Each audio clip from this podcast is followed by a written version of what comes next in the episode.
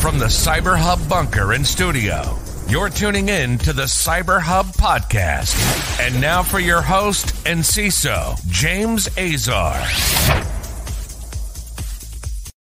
Happy Thursday, y'all, and welcome to the show. It's Thursday, November ninth, twenty twenty-three. We're live on YouTube, LinkedIn, Facebook, Twitter, Twitch, and Rumble. Good morning, everyone tuning in this morning. Thank y'all for being with us. We've got a packed, packed show today, so we're going to get into that here in just a moment. But before we do, please make sure to subscribe to the podcast, follow us on your favorite podcast listening platform, and as a tradition, because that's what we do on the show. The show's a show of traditions.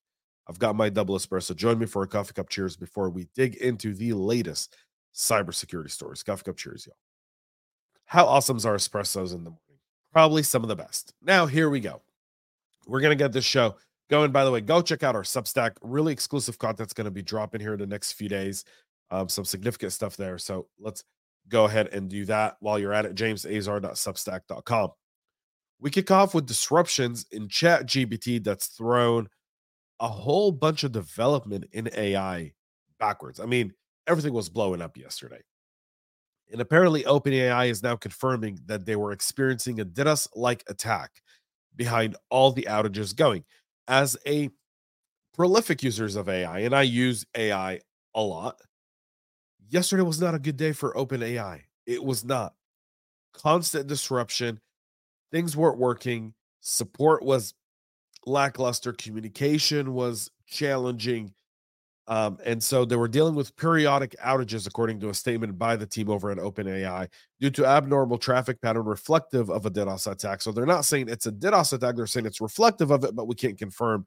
They're continuing work to mitigate this issue. I started, I mean, I typically use, you know, the A P Is and ChatGPT features for, for work. I, you know, I check in around six a.m., seven a.m. Everything was not working. Up until about in the afternoon, about three, four o'clock in the afternoon, was I able to get some of the work I was looking to get done, done using generative A I. So, and ChatGPT. So, so that's significant um, in, in terms of disruption. And it kind of shows you where, where you know, the, these companies that are providing critical services, this requirement and, and the responsibility is so great, right? And, and when you're paying for a service and you're trying to use it for business, when this kind of stuff goes down, it's significant in terms of explaining it because it does set you back. It sets you back significantly. And it's not saying that people sat around twirling their thumbs. There were other stuff to do, but it, but it, but it is a significant setback. The DDoS attack was claimed by the Russian group Anonymous Sudan. Ignore the Sudan name in Anonymous Sudan. Uh, it's the general biasness towards Israel and against Palestine is what they said was the reason for this specific attack on ChatGPT. Uh, I mean, I love these like freedom fighters. Um, and I say that in parentheses, who are like, we're launching a DDoS attack to disrupt business because you're biased towards Israel. Um, saw something great on X uh, a few weeks ago where someone was challenging people on the street to say, tell me everything Palestine has contributed to the world, and to which they could answer. Then when they Googled it, they realized what it was and, and shame on their faces. Um, so there's that. Not all Palestinians, obviously, but those who express support for Hamas are are deplorables at best. Um, so the groups also confirmed that they're using the Skynet botnet in these attacks, which has been providing stressor services since October and added support for the ap- application layer attacks on Layer seven. The Layer seven DDoS attack threat actors target the application level to overwhelm services with a massive volume of requests.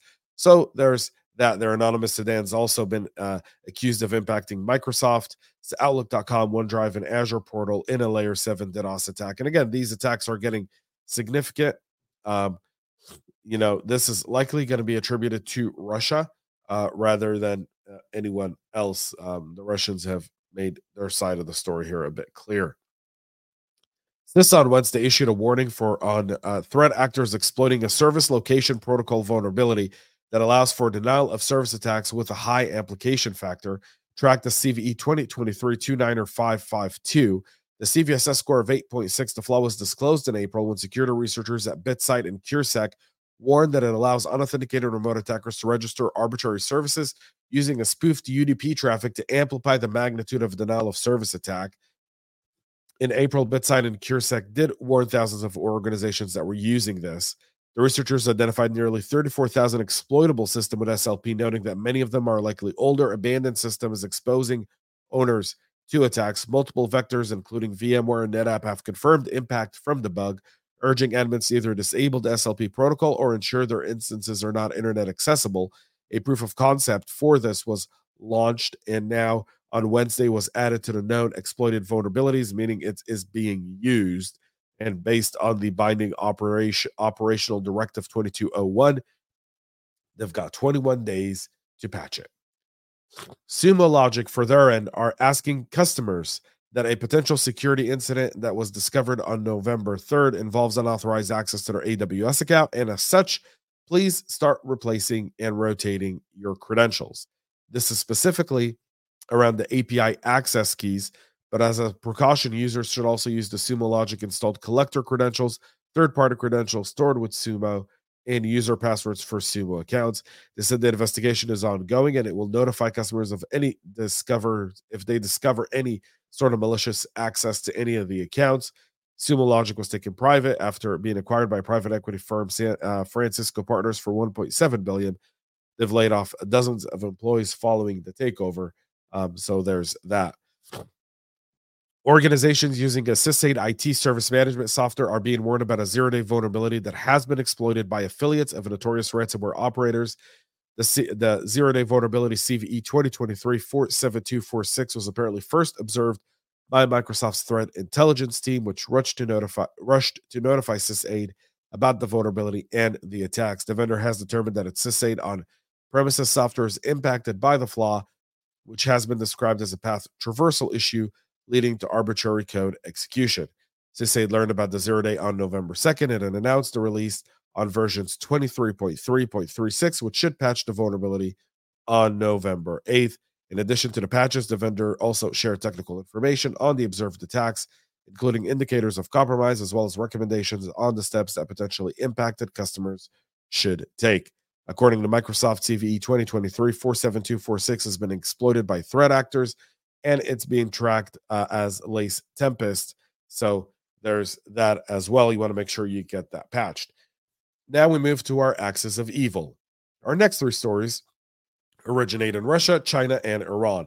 We'll start off with the Russians.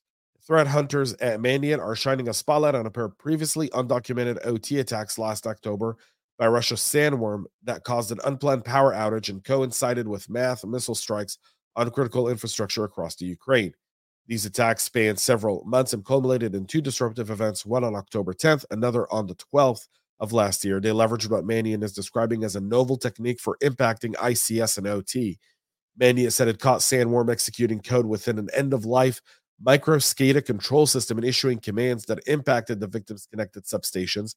MicroSCADA, which is a Hitachi energy product, is deployed in more than ten thousand substations, managing and monitoring power across multiple critical infrastructure such as power grids, process industries, hospitals, seaports, and data centers. The actors first used O T-level living off the land techniques to likely trip up the victim's substation circuit breakers, causing an unplanned power outage that coincided with a mass missile strike on critical infrastructure across the Ukraine. Just two days after the attack, they conducted a second disruptive event by deploying a new variant of the Caddy Wiper to the victim's I T environment to cause additional damage and potentially remove forensic artifacts of the attack. The attack represents the latest evolution in Russia's cyber physical attack capability, knowing a growing maturity of Russia's offensive O T arsenal that includes the ability to pinpoint novel O T threat vectors, develop new capabilities, and leverage different types of O T's infrastructure to execute attacks. The Sandworm hacking team caught several times, carrying out espionage, influence, and malware attacks operations in support of Russia's main intelligence directorate, appears to have developed the O T component of the attack in as little as two months. From the O T side of the attack, they deployed an I S O image file as a virtual C D ROM in a hypervisor that hosted the MicroSCADA supervisory control and data acquisition instance of the target substation environment. This I S O contained files that executed the uh, Scalus.exe, a legitimate MicroSCADA utility that enabled the attackers to run arbitrary commands. They believe the threat actor had access to the SCADA system for as much as three months before they executed the attack. And this is significant because this puts all the critical infrastructure on notice. And it's not just power plants or water facilities at this point. You're talking um, um, um, hospitals, data centers, and so much more. The second axis of evils, which is Chinese A P T groups, are now targeting dozens of Cambodian government organizations. Two prominent Chinese government hacking groups are targeting at least twenty-four Cambodian government organizations through cloud backup services. This was first reported by the Washington Post on Wednesday. The report from Palo Alto Unit forty-two does not name the A P T group, but said the company's researchers assessed with high confidence that these Cambodian government entities were targeted and remain compromised by Chinese A P T actors. The assessment is due to the malicious nature and ownership of the infrastructure combined with persistent connections over a period of several months. The Washington Post attributed the activity to China's Ministry of State Security. The researchers discovered the compromises by monitoring telemetry associated with the Chinese A P T groups, finding inbound corrections originating from at least twenty-four Cambodian government organizations. A spokesperson for the Cambodian government didn't request, didn't respond for uh, a request for comments. The Cambodian government organizations were seen were communicating with infrastructure in September and October, and it affected national defense, election oversight, human rights, national treasury, finance, commerce, politics, natural resources, and telecom. The hackers disguised unusual amount of traffic that come from data exfiltration by masquerading as cloud storage services, and that's how they're getting away with it. Now, what's important here to take away from this specific attack is they're probably doing it in retail environments as well, targeting corporate espionage, and we're not noticing it because the more we switch to the cloud, the more we, we, we lose track of our data. So what's really critical here is to actually look at the T T Ps released by the Palo Alto, the links in the show notes, by the way, and you can find that in our Substack. Um, and actually going in and investigating to see if there's anything unusual. What they're doing to the Cambodian government, they're doing to a lot of other people. This was just the one that came out. Cambodia is also a significant part of China's Belt and Road Initiative, and are going to host the controversial Ream Naval Base, one of China's first overseas military outposts. So China, in order to really kind of understand what's happening within the Cambodian government, are spying on them. They're, they also do that to companies, by the way, and they do that to other governments. You're not immune. You're not immune to these types of attacks. You're not. The MuddyC two Go, a new C two framework that Iranian hackers are using to target Israel, is called the MuddyC two Go, and it's part of the ongoing cyber warfare going on between Iran and Israel as Israel seeks to destroy the Hamas organization in the Gaza Strip. The cybersecurity firm said that the C two framework may have been put to use by threat actors since at least early twenty twenty, with attacks leveraging a phony C two, another custom C two platform from Muddywater that came to light in June of this year and has had its source code leaked. Typical attack sequences observed over the years have involved sending spear phishing emails, bearing malware, laced archives, or bogus links that lead to a deployment of a legitimate remote administration tool. Muddywater's modus operandi has since received a facelift.